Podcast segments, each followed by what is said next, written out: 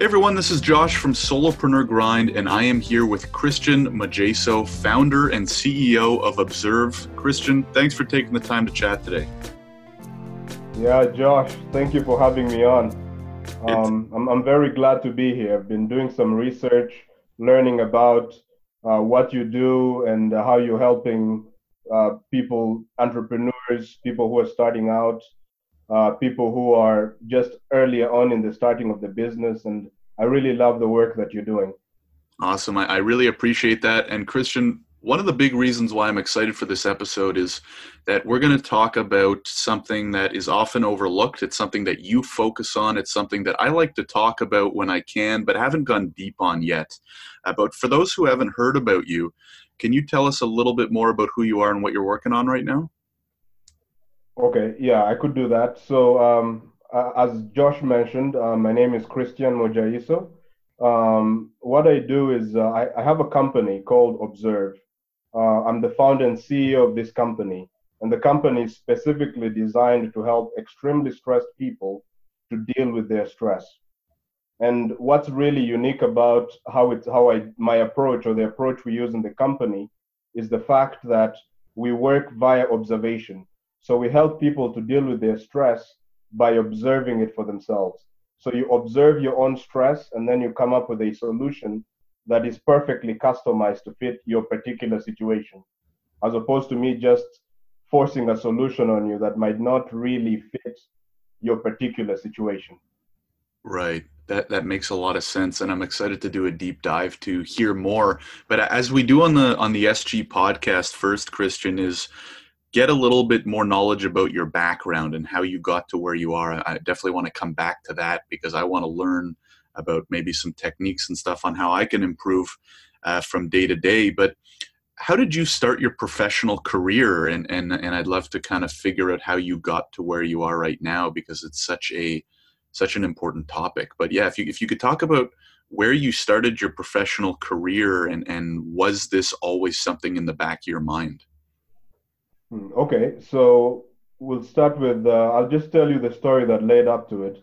So as I was mentioning before, the company works with. Uh, I'm really concerned about human suffering, and there's a reason why I'm concerned about human suffering and helping people deal with their stress. The reason I'm so concerned is because I suffered a lot myself. Um, in particular, I mean, I, I went to college uh, uh, in at, at, a university called Harvey Mudd College uh, in the U.S., Claremont. Um, and when I went there, I was studying math, right? So I have a bachelor's degree in mathematics. Uh, so I always wanted to uh, to do math. Um, so I never really thought I'd be dealing in starting a company and working in human suffering, right? Helping people right. with their mental health. Um, and tip, and what happened was that when I was there, I mean, so I'm originally from Africa.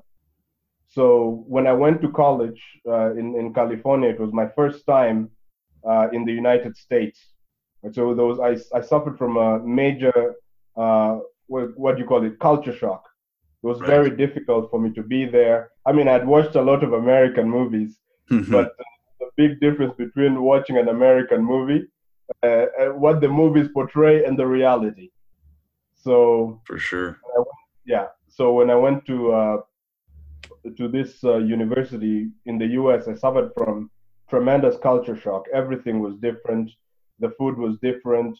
I was also having some difficulty because uh, in Africa, most of the population is black, and this was the first time that I found myself in the minority, right? So all of this was was working on me and I just didn't fit in, had difficulty finding friends. Um, and basically, I mean, just to, and my grades began to slip at this school, and I had so much pain as a result because, again, uh, so this particular school I went to, Harvey Mudd, uh, in, uh, in in Claremont, is a school for like it's a top engineering school in the U.S. So imagine you went all over the planet and you started, you picked out the best students in science and engineering, and then you brought them to one place. So everybody was a superstar from where they came, right? And when I was there, I was not one of the best students. So I was, I was actually feeling really stupid, inferior to other people. All this stuff was working on my psychology. And my grades began to slip, and I became very depressed. In fact, I was I would just lay in bed all day. I didn't want to come out of the room. Uh, I just, I mean, I, I didn't really want even to go to the dining hall to grab a meal because somehow I felt that everybody could see through me and see my mediocrity. And so all of this just led me to wonder why the heck am I living? And so I was now pushed to the level of uh, suicide, right? In fact, I went as far as going to Google and trying to find the most efficient way to end things. Jeez. And uh, right, and the strategy I ended up, uh, the best strategy in my mind at the time was to dive, right, to jump off of the top building. So sometimes I'd walk on the top building of the of the science center, the math and engineering center, building called Shanahan. That's the name of the building. So I'd climb to the top of the Shanahan building and uh, fantasize about jumping. So this this low moment got me to really consider consider my own suffering because I was suffering tremendously. I was failing in every aspect of my life, right? Psychologically, mentally, physically, emotionally, spiritually. I was just down. Mhm. And this is one of the places where my interest in human human suffering came from. I wanted to understand my own stress and the stress of others. And so this was one of the major catalysts for me starting Observe. Because later I realized that usually any stressful situation I'm in, um, it's usually like uh, I'm usually it's usually I mean from moment to moment it's an emotional state. So anger is an emotional state, fear is an emotional st- state, sadness is an emotional state. And I realize that if I observe these emotional states, one thing I notice is that they never they, they're not everlasting. If I Mhm. sit them out and just observe them, eventually they die down and my state changes. And I began to find great solutions to my problems by just observing. So once I learned this and I saw the power of how observation could help me to deal with my stress, I felt that I have to share it with the world. And this is why I started the company Observe. Right. And and how long ago was that period of time when you were walking the roof of, of the Shanahan building? This was um so what year are we in now? 2019? Uh 2013. This was in 2013. Wow. Okay. So so you've definitely had some time and, and come a long way since then. What was the tipping point that kind of changed your perspective on things and, and gave you the idea or, or changing your approach, I guess, using more of the observe approach, which I've actually heard before. So on episode 40, I had a guest, uh, a business coach, Sean Meredith, and, and he has a very similar approach to uh, really business and, and emotions and everything like that, where he says you you don't want to think and analyze as much. You want to take a step back and observe. And, and so what you say is just so much in line with what he says and what other people say, and it makes a lot of sense. But yeah, I'm, I'm curious to know um, what was that tipping point? Like, what did that moment in time look like? Well, the, the moment when I switched to observation as Yeah. a method. Okay, so I mean, I, it, I, there was no specific moment. Um, hmm it was just like a series. Uh, it was just like it's one of those things. It's a it's a gradual change. It's kind of like the transition from being young to old. Right. There's no particular moment where you say, "Hey, I'm no longer a kid. I'm now old." Right? Just something that happens. One day you look in the mirror and you're like, "Holy crap! Oh wait, can I use that Hmm. language here?" I'm, I'm not sure. Yeah, yeah, no, that, that that that's fine, no problem. Okay, you okay with profanity? Yeah. Yeah, the the minor stuff, no problem. okay, fine. So we'll stick to the minor stuff. Yeah, okay. So basically that that's kind of how it was for me. It wasn't one specific moment but a series of small moments. So w- one of them that happened uh, so I, I, I don't know if this is a, just an issue with many males but at least for me I, I discovered that i have a lot of anger in me. I discovered in fact that i had a lot of it. So much anger. I didn't know where the heck is this anger coming from. I wasn't sure and typically some external event would trigger the anger. So, I mean, usually I've always been a well controlled guy, but sometimes some things would just happen that would just blow me off the edge, right? And I'd get angry. I mean, so in my case, I didn't get physically violent, but I talk sometimes to, to people in a harsh tone. So there's once those uh, those. Uh, so currently, I'm visiting uh, I'm visiting my mother in uh, in a place called Bunia. It's in the Congo. So I was, I was there, was there was a while back. I was talking to the maid. Um, I I don't know what happened. Either she said something, but then I just I just got really angry. I, I didn't do anything, but I just talked to her in a really harsh way. Right? And then it occurred to me that I didn't like the way I felt. Right, this anger wasn't good. Forget about for the person, mm-hmm. right? but just for me, it wasn't good. So the idea came to me. Just let me just sit down on the sofa. So I sat down on the sofa, closed my eyes to avoid distractions, and just sat down and watched this emotion. Just watched everything that was happening in me. And so I watched um, like uh, the flaring up on the corner of the noses. Uh, I, I, when you when you get angry, sometimes at the corner of your nose it kind of contracts or it flares up. I don't know if the description is good. Mm-hmm. Yeah, no, that makes sense. Right. So I could feel it with my eyes closed. I could feel that my heart rate was pumping.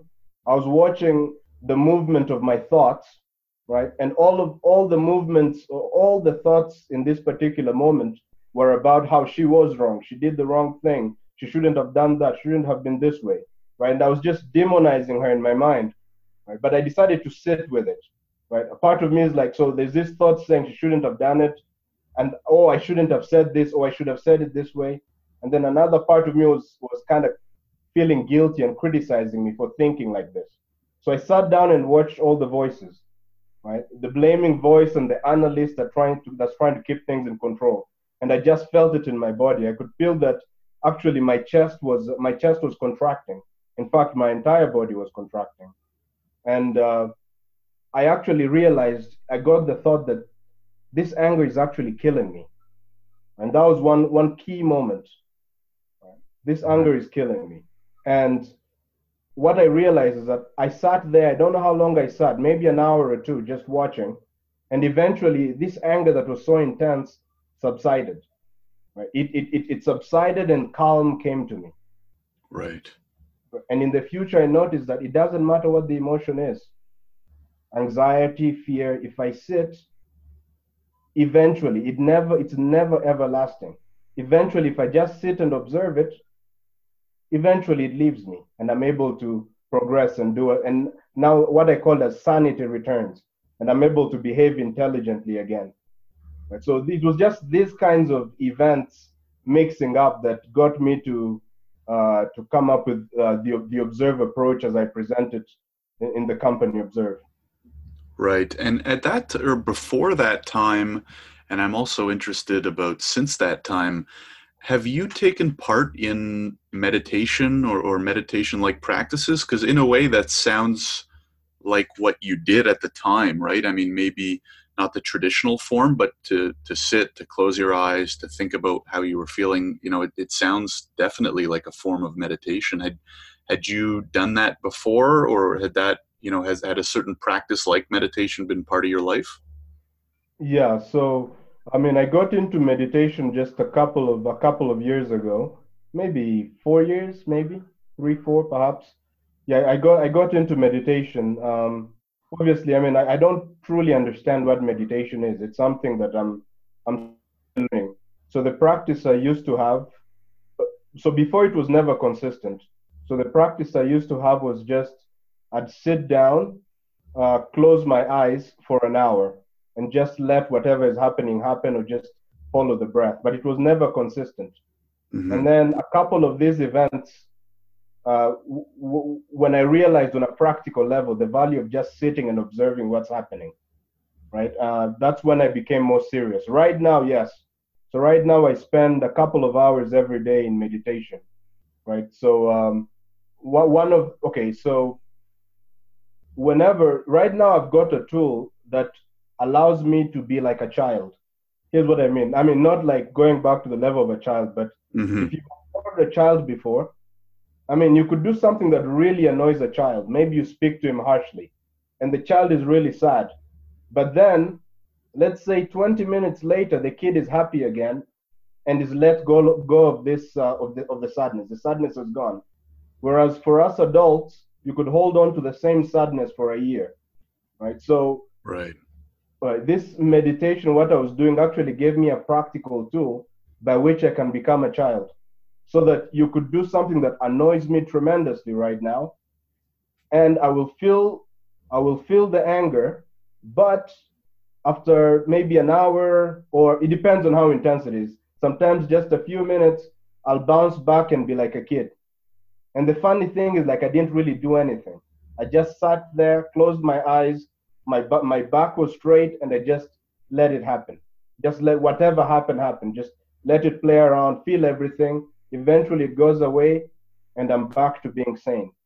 And this is really the backbone of the observe approach. Right. Can you go into a little bit more detail on on what that meditation looks like? And, and I'm curious to know because you said you'll you'll do it for a few hours a day. Hmm. Yes. So I mean, I do different versions. Right. So there's one I'm experimenting with right now. I cannot comment on whether it's efficient or not because it's something I.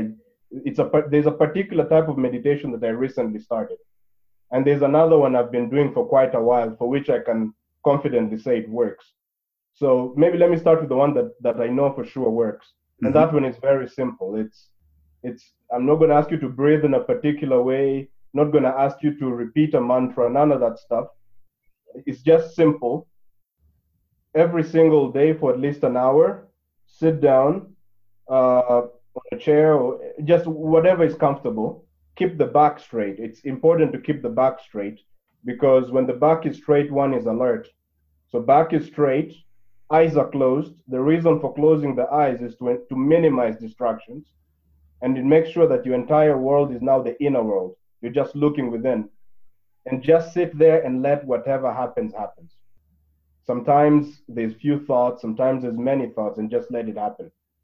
So with that particular form of meditation, I mean, I just noticed a tremendous difference. There's no doubt that this form works because i mean and the effect of it is just the mind becomes sharper i become able like uh, it makes you more sensitive not sensitive in the sense of oh i want to cry mm-hmm. but sensitive in the sense that you can notice small differences nuances you get glimpses into things right so it's that one is powerful and then the new technique i've been trying for a while i mean i've done about maybe 101 repetitions of this particular technique. And this one is uh, called Isha Kriya. So it's by some, uh, it was made by some mystic uh, from India, some guy called Sadhguru. Mm-hmm. Sadhguru has a technique called Isha Kriya. I practice that as well. But that one I haven't practiced for long to be able to vouch for whether it works or not. Right. And what would you say to someone like me who, so I enjoy meditation. I do it for about 20 minutes a day. I do 10 in the morning and 10 at night. What is hmm. it about the, well, a, a few questions about that. Number one, do you think that that's enough? And the reason I ask is because if, if you're doing about an hour a day, like what would you say to people who might feel like they're too busy to commit an hour a day to something like meditation? I see. So, well, I mean, I, I, commit way more than an hour, but right, you know, it's like three, four hours typically a day. But I never started with an hour or two hours or three hours or four hours. I started just very small. And this is this is what I recommend. So you're saying you're doing 10 minutes a day. Oh, sorry, 10 minutes in the morning, 10 minutes in the evening. Mm-hmm. That's already a good beginning, right? You start small because I don't. The meditation shouldn't be an obligation, right? Meditation is not like physical exercise. I have to go to the gym for an hour every day. Right. That compulsive nature is not good because then your relationship with meditation is going to be a forceful relationship. What you want to do is to meditate willingly, the way you eat willingly. You don't force yourself to eat, you just willingly eat, right? So that's mm-hmm. this is the same approach with meditation. So the approach I like is uh, it comes from a there's a Japanese principle I think called kaizen. I don't know if you've heard of it. So kaizen is the idea is, is the idea of doing a little bit and then a little more, and then a little more. So, for instance, I mean, there was this legend I, I heard about. So it says they said it was in ancient Japan, and so uh, I mean, have you seen a corn plant before? No, I don't. I don't think so. Okay, so I mean, Americans call it corn. With British English, they call it maize. So I, I guess I'll use maize, right? A maize plant is a corn plant. Okay, so that that thing grows really tall, right? So, and it's if you look at a fully grown maize plant, you wouldn't think that someone could jump over it. So there's a legend that says that the Japanese were able to leap over it. And then you'd ask, well, how did they do it? Well, when when, when a kid was young, maybe six or seven, that get uh, a, a, maize seed. I don't know if the story is true, but it's a fun legend, and mm-hmm. it illustrates the principle. So they get a maize seed, and then they plant it in the ground, and then they tell the kid to jump over it. Obviously, at the beginning, it's all in the ground. It's easy to jump, and every day you jump over it. Every day you jump over it, and then it starts to shoot out of the ground, and then you jump over it. And because the kid is just jumping over every day, like from the very beginning, it's a challenge the person can handle and mm-hmm. then after a while, when it's grown to full height, the kid is able to leap over it without difficulty. And the idea was to start really small and then increment slowly. Right. So, in terms of what you are asking me, is 20 minutes enough? No. However, it's, it's not enough. However, the approach you have is good. Start with 10, start with what you can do, and then continue to increase it right? But if but what you want to do is to get to a point where, like in my case, my entire life, I have never had a tool that I can use to deal with very strong emotions. Right? So I was able, I was capable of staying angry for like a week, right? Because I didn't have any tools for it. But when I discovered that meditation could help me to change my emotional state, nobody has to force me. I don't even schedule it.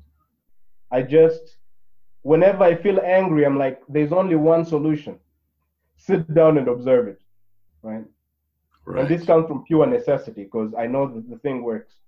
Right. And so, can we go back to so so you have that first let's call it session where you sit down you said you sat down for an hour and, and observed what was the next step from there like did did things shift dramatically um, what what did you do in terms of school, in terms of the next step in your career? Sorry, I, I didn't I didn't completely understand the question. Yeah, so so when when we talked about a few minutes ago how kind of one of one of the big uh, tipping points, let's say, is when for that first time you sat down for an hour and, and just started observing, you know, after you got angry at the maid and you realized you didn't like how you were feeling and, and, and you started to understand that there might be some way to fix this. What was mm. it hmm. that you started doing next after then? Well, so obviously I became more curious, right? So mm-hmm. The meditation, that particular observation session hadn't taken away the anger from me, but it had I'd been able to shift my state by just waiting the anger out and not trying to fight it. So, of course, nature presented me with more situations to be angry at. So I continued the process a bit. And at first, it was just a tool which I could use to change my emotional state to one that is not angry, right? Just a calm state. However, again, and this is the key. This is the beauty of observation. It doesn't matter what it is. The more you observe something, the more you learn about it which means that the less control that thing has over you. Right? So if like you've never seen a car before, then everything it's doing is just shocking to you. Loud noises, the thing is moving too fast. You're not even sure if it moves straight. Maybe it can turn backwards and knock you. It's, it's all very scary. But the more you observe a car, you start to learn things, right? You may learn that the car moves straight, and and usually it moves forward. And so just knowing that one piece of information tells you that, look, if I'm standing on the side of the car, it's less likely to hit me instead of in front of it or behind it. Right. So just one piece of information enables you to have more control over the situation. So this is what happened with me and just observing anger. I began to observe it and then I began new information began to come to come to me. For instance, I realized that whenever something it wasn't just anger. Whenever any event triggered a strong emotion in me, it doesn't matter what the emotion is. It could be extreme anger, extreme fear, It could be some sort of anxiety, some sort of sadness. Whatever the event is, that event becomes a future trigger. Right?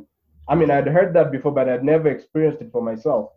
So that if, let's say, Josh, you insult me right now and I get really pissed off, very angry, I realize that next time I see you or hear your voice or just come into contact with anything related to you, the anger comes back again. Right.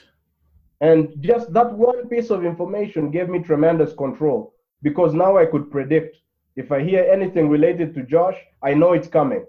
I'm now going to really look, make sure it doesn't take me over. And over time, I was able to just diffuse it. And I learned all sorts of uh, all sorts of things.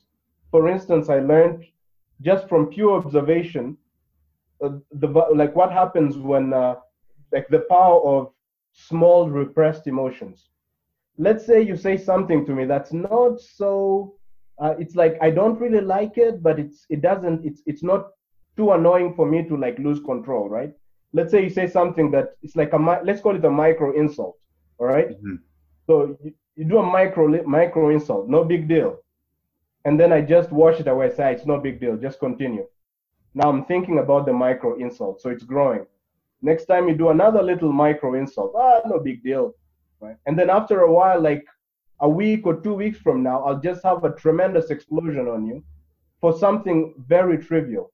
But it's really the fact that over time, this these insults, my anger towards you has been growing. Right? Right. So I learned that just from observation.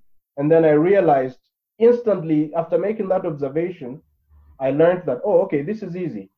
If I am feeling, if, if even a small insult, a small piece of anger should be taken as serious. It should be taken seriously because it has the potential to grow into a volcano. So whenever I felt something slightly small, I'd look at it also.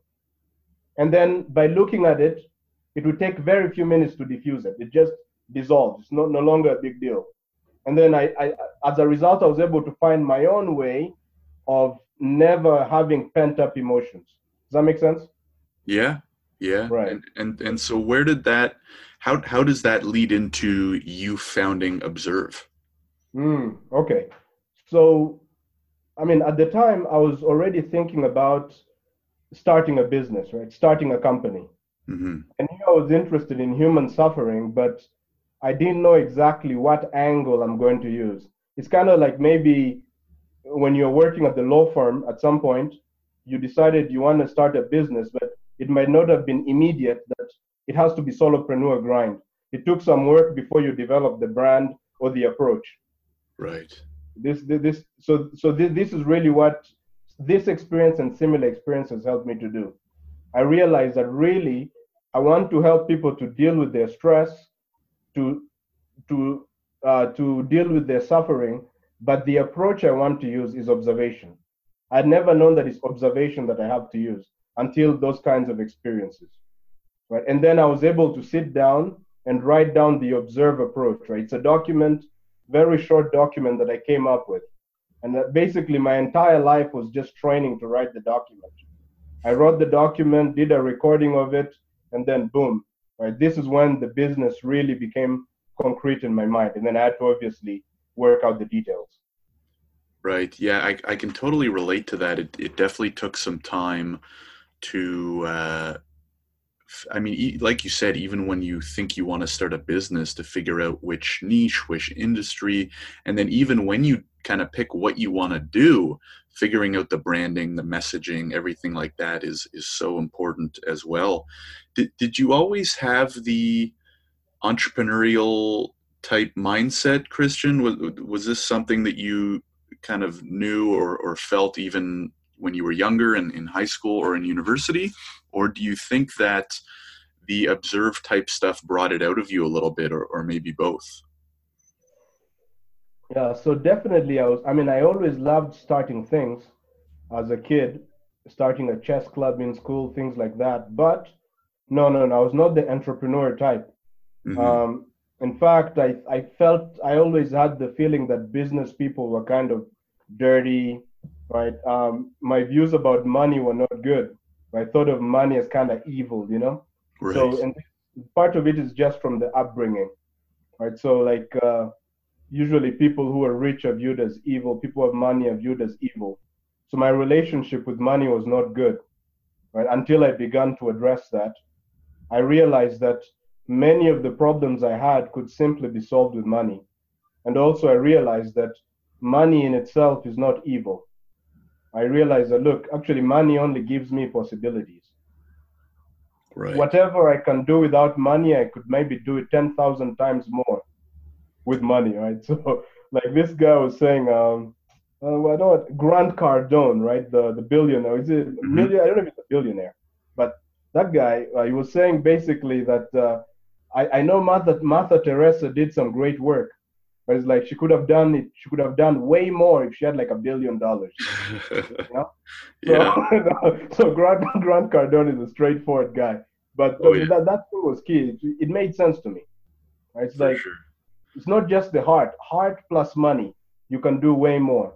Once I began to shift my perspective on money, and I began to realize the power of business, that business is not just about enriching myself, but it's a way, first of all, to create a lifestyle I want, but it's also the most efficient way to help people on a large scale.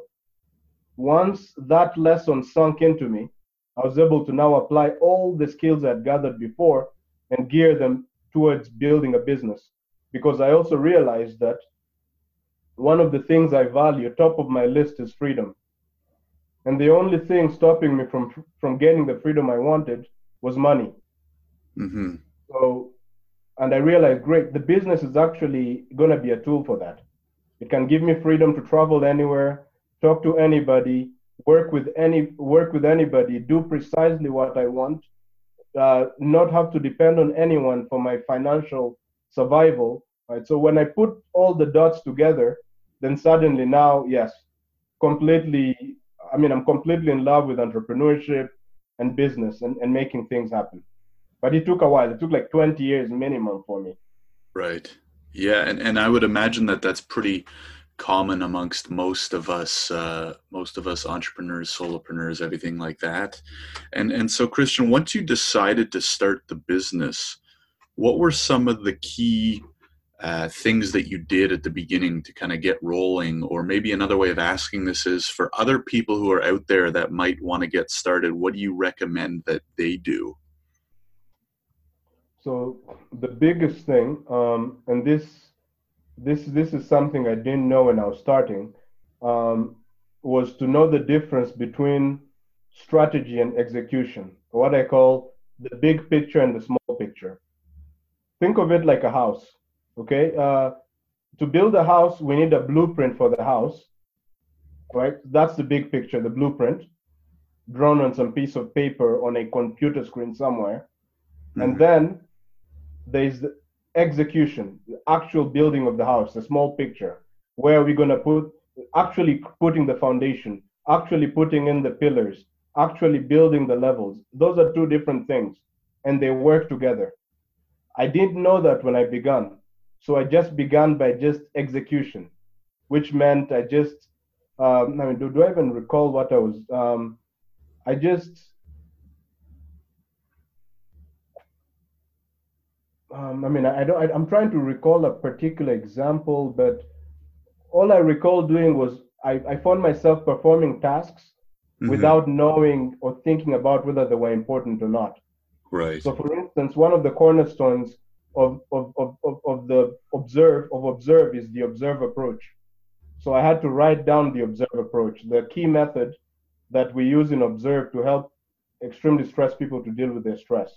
So this particular document, I began to write it. So I, I spent like a couple of weeks writing the document. And then when I looked at it, I realized it was all wrong. And I tried to figure out what was wrong with the what, what was wrong with the document and it hit me that I had just started writing it without thinking about what I was writing, why I was writing it, how many chapters will it have, what is the main point of each chapter. I didn't do all of this stuff. My approach was I'll figure it out as I go along. So this right. is small picture orientation, interested in just execution. So I'm, I'm good. That's my natural bent. I'm good at that. And then I had to rewrite the whole document. So I'd wasted three weeks because I had not taken the time to think in advance about what I was doing, why I was doing it. Right, I, I hadn't. I'd just gone into constructing the building without first starting with a blueprint. And the reason I did that was because I thought somehow that spending time to come up with a strategy was kind of like a waste of time, you know, because I mean, there's sometimes people who emphasize so much execute, execute, start rolling, start rolling, right? Which is mm-hmm. useful. Execution is important.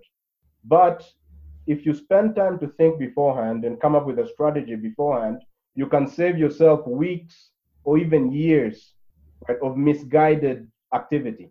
Right? Imagine if you didn't spend the time to come up with a blueprint for the house, and then you ended up building something only to realize, oh no, the foundation was not as deep as it could have been. Now you've wasted tremendous time constructing a building, tremendous resources, and the building probably has to be torn down. Mm-hmm. Now you're also the laughing stock of the community. Why the heck did this guy construct a building and then destroy it? You could have saved yourself so much pain, so much suffering, if you'd spend the time to come up with the blueprint first and then execute upon it. So this was one lesson I learned when I got uh, after after I had made a series a series of blunders. I realized right there is um, whenever so there is a design process. Whenever you're trying to create anything, there's a process for doing it. The first step is to figure out what I am doing and why am I doing it. Only when I'm clear about the what and the why can now can I now go into the details of construction. So big picture precedes the small picture. Right. This was a, this was a lesson I learned through blood, sweat, and tears. Yeah, and, and and it's probably a common one I, I, would think as well. I can definitely relate to parts of that too. Uh, Christian, so I, I want to spend some time on what you specialize, which is which uh, which is dealing with stress, because it's so I mean, you could almost say it's it, like it's just so ingrained in solopreneurship. Um, what do you recommend now? Like, like what what are some general tips that you would give to solopreneurs to deal with stress or prevent stress uh, or any anything like that? Okay, so the first realization is that stress does not come from the outside stress is uh, self uh, it's self help. It's uh, mm-hmm. I create my own stress. Right. I mean, there be external events that I think are causing the stress, but they're not. So, oh, I don't have any money. I'm feeling stressed. So the lack of money is what's making me feel stressed. This is not true. If you pay a little attention, you'll realize that no, actually, it's you who's generating the stress what the source of stress, one layer of the root cause of stress is not being able to handle your own thoughts and emotions. You are stressed. I am stressed because I am not able to handle my own thoughts, thoughts and emotions. That is the core. Nothing external causes it. That's it. Mm-hmm. Because I mean, I could have no money and think of that as a great opportunity to become more creative. I could also interpret it that way. But I'm also here not talking about, uh, I'm not really going into interpretation either. Because I think interpretation also in this case is part of, uh, part of the issue, right? So here's the thing. As an entrepreneur, everything that you do as an entrepreneur, as any kind of human being, everything that you do, you do with a physical body and your mind. That's it right? So there's nothing else. Everything you do involves your mind and your physical body. So if you want to do something better, then you want to. If, so let me put it this way: um, if you upgrade your physical capabilities, you're able to do more. If you upgrade your mental capabilities, you're able to do more. That is the only way you can do more than you're doing right now. So if you're feeling stressed as an entrepreneur, it means that you do not understand your thoughts and emotions right? Because for an entrepreneur, mostly it's thoughts and emotions. It's not so much physical, right? You're not an athlete. So really what you want to upgrade is your thoughts. You want to become better at using your mind. And the simplest thing to do is, first of all, to just spend some time learning how your mind works. not by reading a book, by looking at it, right? So the more you observe your thoughts and emotions, the, the more you learn about them. Hence, the better you're able to use your mind. Got it. And and do you recommend pairing that observing with with any other activities or suggestions? I mean, do, do you recommend things like journaling or, or anything else that's part of what you recommend to your clients? Sure. Okay. So the observe approach is a method. It involves three steps. Step one is let's say you have a problem that is stressing you out. It could be anything. Like let's say, for instance, you're you're a solopreneur, but you're extremely overweight. So let's just use the word fat. Okay. So I'm not meaning it in an insulting way. It will just make mm-hmm. the discussion go easier. So let's say you're you're fat, right? You you you you have concluded that you're fat because fat is relative. So you, you're fat, and this is making you feel terrible, and as a result, you're not doing the best you can as a, as a solopreneur. So this is a major problem for you. So how how how how do we deal with it? The observe approach is simple. The first step is to observe the problem, which means just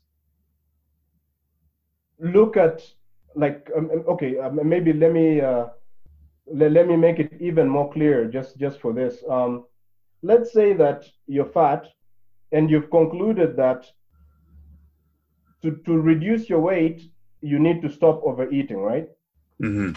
Just eat eat what's enough for you and stop overeating but the problem is every time every time uh, you decide that you're not gonna over you, you decide not to overeat let's say you stick to your resolution for a week and then you quit. That means you end up overeating, and in fact, your overeating problem becomes worse. And so your weight just piles on. So the problem is now like you're overeating, right? So how that's causing you stress. As a solopreneur, let's say, how do you deal with that?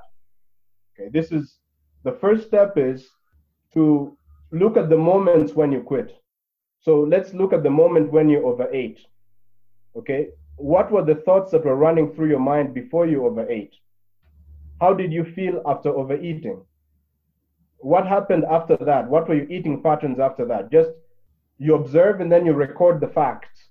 The fact is just what you've observed. So in this case, it could be I stuck to my resolution for a week. However, yesterday I I ate more than I should have, but I didn't eat so much so that it felt that I broke my resolution. The day after that, I, I ate, I overate by a little more. And then after that, it just went out of control. I ate way too much and I just felt like a complete loser. Okay, what was the impact of that on future meals? So you write down the facts, what you observed about that, not your judgments, just the facts. Mm-hmm. And does that make sense? Yeah. Okay. So here's what I've noticed if you observe the problem, let's say your overeating problem, and you just record the facts of it, after you've recorded enough facts, not your judgments, not your interpretations, just what happened. I overate. By how much did I overeat? Just write those down. When you do that, the right course of action just comes to you. Mm-hmm. Like the mind is waiting for enough data. Once it has enough, enough data, the right course of action comes in. And it's usually different for everybody. And usually the action that comes out of it is customized to you. It's like it may look bizarre to other people, but it may be perfect for you. It will just seem perfect because it's it came from observing and dealing with the facts of your reality. Right, right. Yeah, that that makes a lot of sense, and and I think it's the right approach because normally, normally most of these problems or, or, issues or stress factors can be explained by something, right? So I, I, really like the idea of just kind of putting all the facts out there and being able to uh, observe it, like you said, and, and then come to a, a reasonable conclusion from there. Christian, are there any overly common issues that you see causing stress for people or common mistakes that entrepreneurs, solopreneurs tend to make? Right. So this one is going to be the same for solopreneurs and just people because solopreneurs mm-hmm. solopreneurs at the base of people first, right? Right. You must first solopreneur later. Right. So mm-hmm. so the most common cause of stress is this things are not the way I think they should be. This is it. This this is like the cause of any sort of stress you've ever experienced. For instance, you're angry at your girlfriend. I, I don't think actually I heard some you don't have a girlfriend, right? Uh, or did, no, you, did it change? well, yeah, I'm, I'm in, I'm in, I'm in some serious discussions right now. Let's just put it that way. it's complicated. Sounds like a business deal. Yeah, Okay, I have a tough time distinguishing the two. No.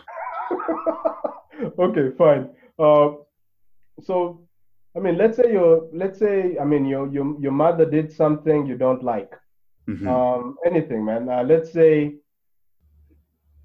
let's say she keeps giving you unsolicited advice, right? and Mhm. that's making you angry. If you go to the root of it, you'll realize that the reason you're angry, your anger is coming from the fact that you think she should not be giving you unsolicited advice. So she's not the way you want her to be. Right? If you if you if you if let's say you weigh a certain amount of I'm gonna use kilos, so I, I'm not really good with the U.S. pounds. So no problem. Right. Let's say you weigh, I mean, what, 100 kilos, okay? And you think, let's say that's fat.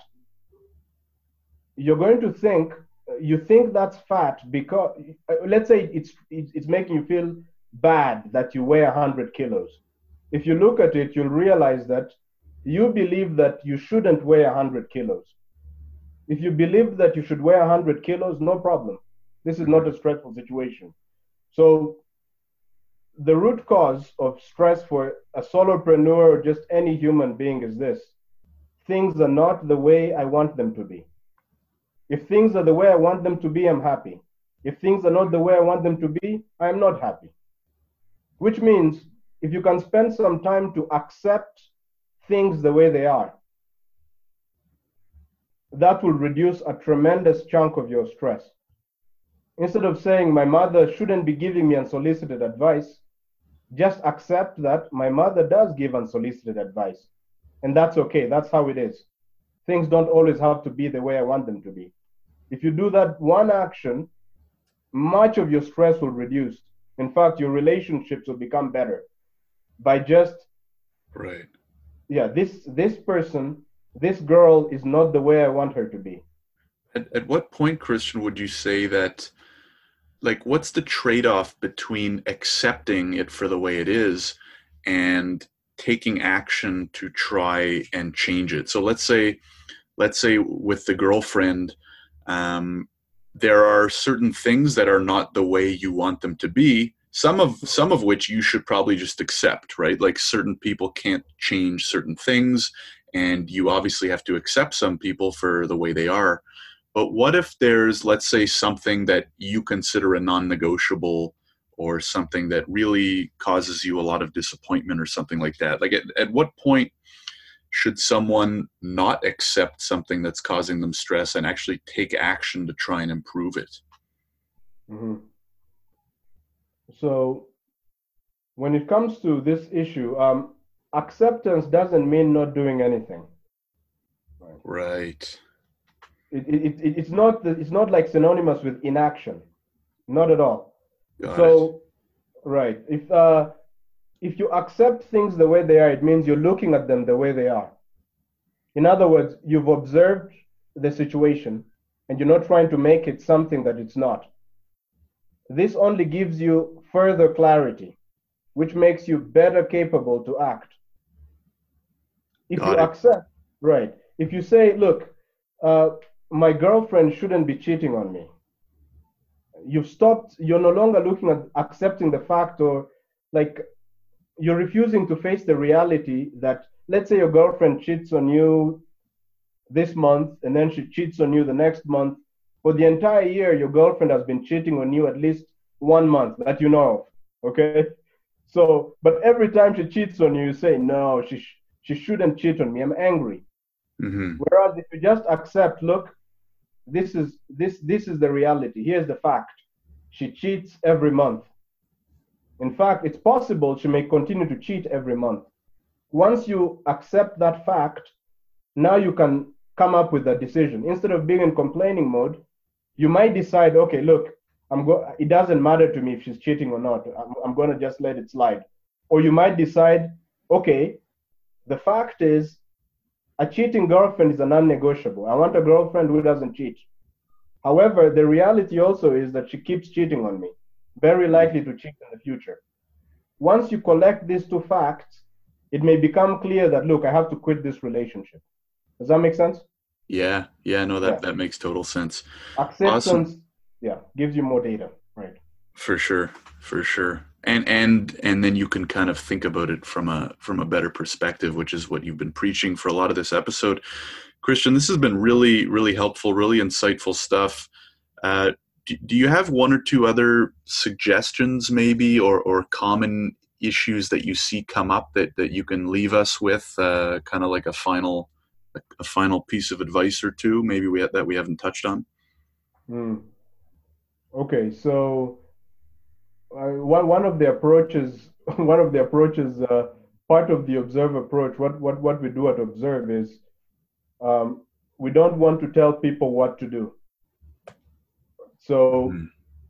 so what I'm going to give you is like a tip, but it's not really a piece of advice. It's more like just something that members of uh, solopreneur grind community could look at more deeply, which is for many of the situations, especially situations that stress you out, you don't really need to follow someone's advice. Typically, if you observe and record enough facts, the correct, the right course of action just comes to you. Right? So you don't have to like you don't have to sit down and think about what should I do. Just look at what is happening. If you pick up enough information about what's happening, what I should do will become clear.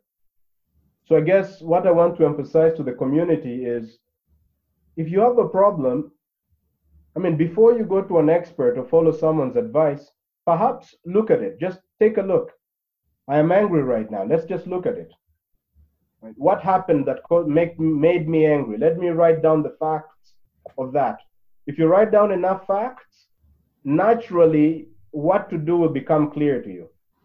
And it might be very likely to be something that will surprise you and may surprise people around you, but it will be the right, it will be the best course of action for you. But if you just listen to people's advice, people's advice is never based on your reality. Yeah, I, I think that's such a great piece of a piece of advice, uh, especially in today's day and age with with all the content and and short attention spans. Right, it's so easy to just have a problem and and look elsewhere for the solution. And what we're Mhm. probably not doing enough of is, is exactly what you said: taking time to ourselves, observing, uh, recording. You know what's actually happening, and, and trusting yourself to figure out uh, the next steps. Christian, this has been this has been really great and and I think really applicable for solopreneurs in many ways. So I appreciate you coming on and sharing your story and some advice. If people want to learn more about you or, or check out more of your content or, or maybe get in touch, where can they find you? All right. Um, yeah. So this has been this has been a lot of fun, Josh.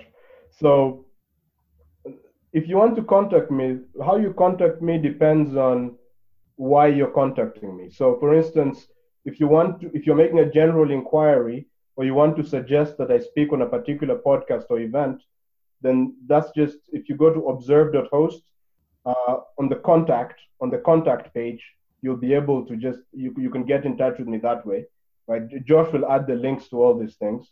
Mhm. Um, the second one is suppose if you want to contact me, no, sorry, if uh, the ideas I've been sharing in this podcast, you like them and you want to learn more and you want to contact me in that way, then what I recommend is just go to observe.host and click on the observe approach. This will give you instant access, free and instant access to a free but very powerful method, a very simple but very powerful method that you can use immediately to start dealing with a stressful situation in your life.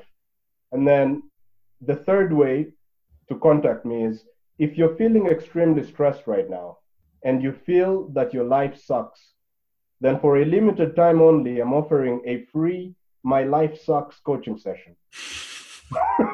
Right. nice name, I think. That's quite the name. yeah. In this free 40 minute coaching session, we'll get a crystal clear vision of the life you want. We'll figure out precisely what is making your life suck. And you leave the session renewed, re energized, and confident in your ability to transform your own life. And that will be if you just go to observe.host uh, and click on free coaching. Uh, you can be able to contact me for that reason. But again, Josh Josh will add the links to all those uh, all those resources. For sure, definitely, Christian. Thanks again for coming on the show. This has been really cool and uh, really great to go into more detail on a topic that isn't always discussed in such detail. So thank you again for coming on the show. Really appreciate it. Yeah, Josh, you're welcome. This was this was a lot of fun for me. You got me to go to places that I normally don't go. awesome. That's great to hear. Thanks again, Christian. Yep. Hey everyone, Josh here, checking in just one last time. Wanted to say thanks so much for listening to the podcast episode. I hope you got a ton of value out of it. And if you want to keep getting more of the Solopreneur Grind content, make sure to join the email list. What I do is send three emails a week with additional content such as what's going on in the background of my solopreneur journey, insights I'm having on business, and updates when new podcast episodes like these come out as well. It's free, it always will be. The link to join is in the description of whatever podcast platform you're listening this to on. Really hope to have you on the list and continuing to share these awesome solopreneur journeys and insights with you as well. Have a great day and hope to see you soon.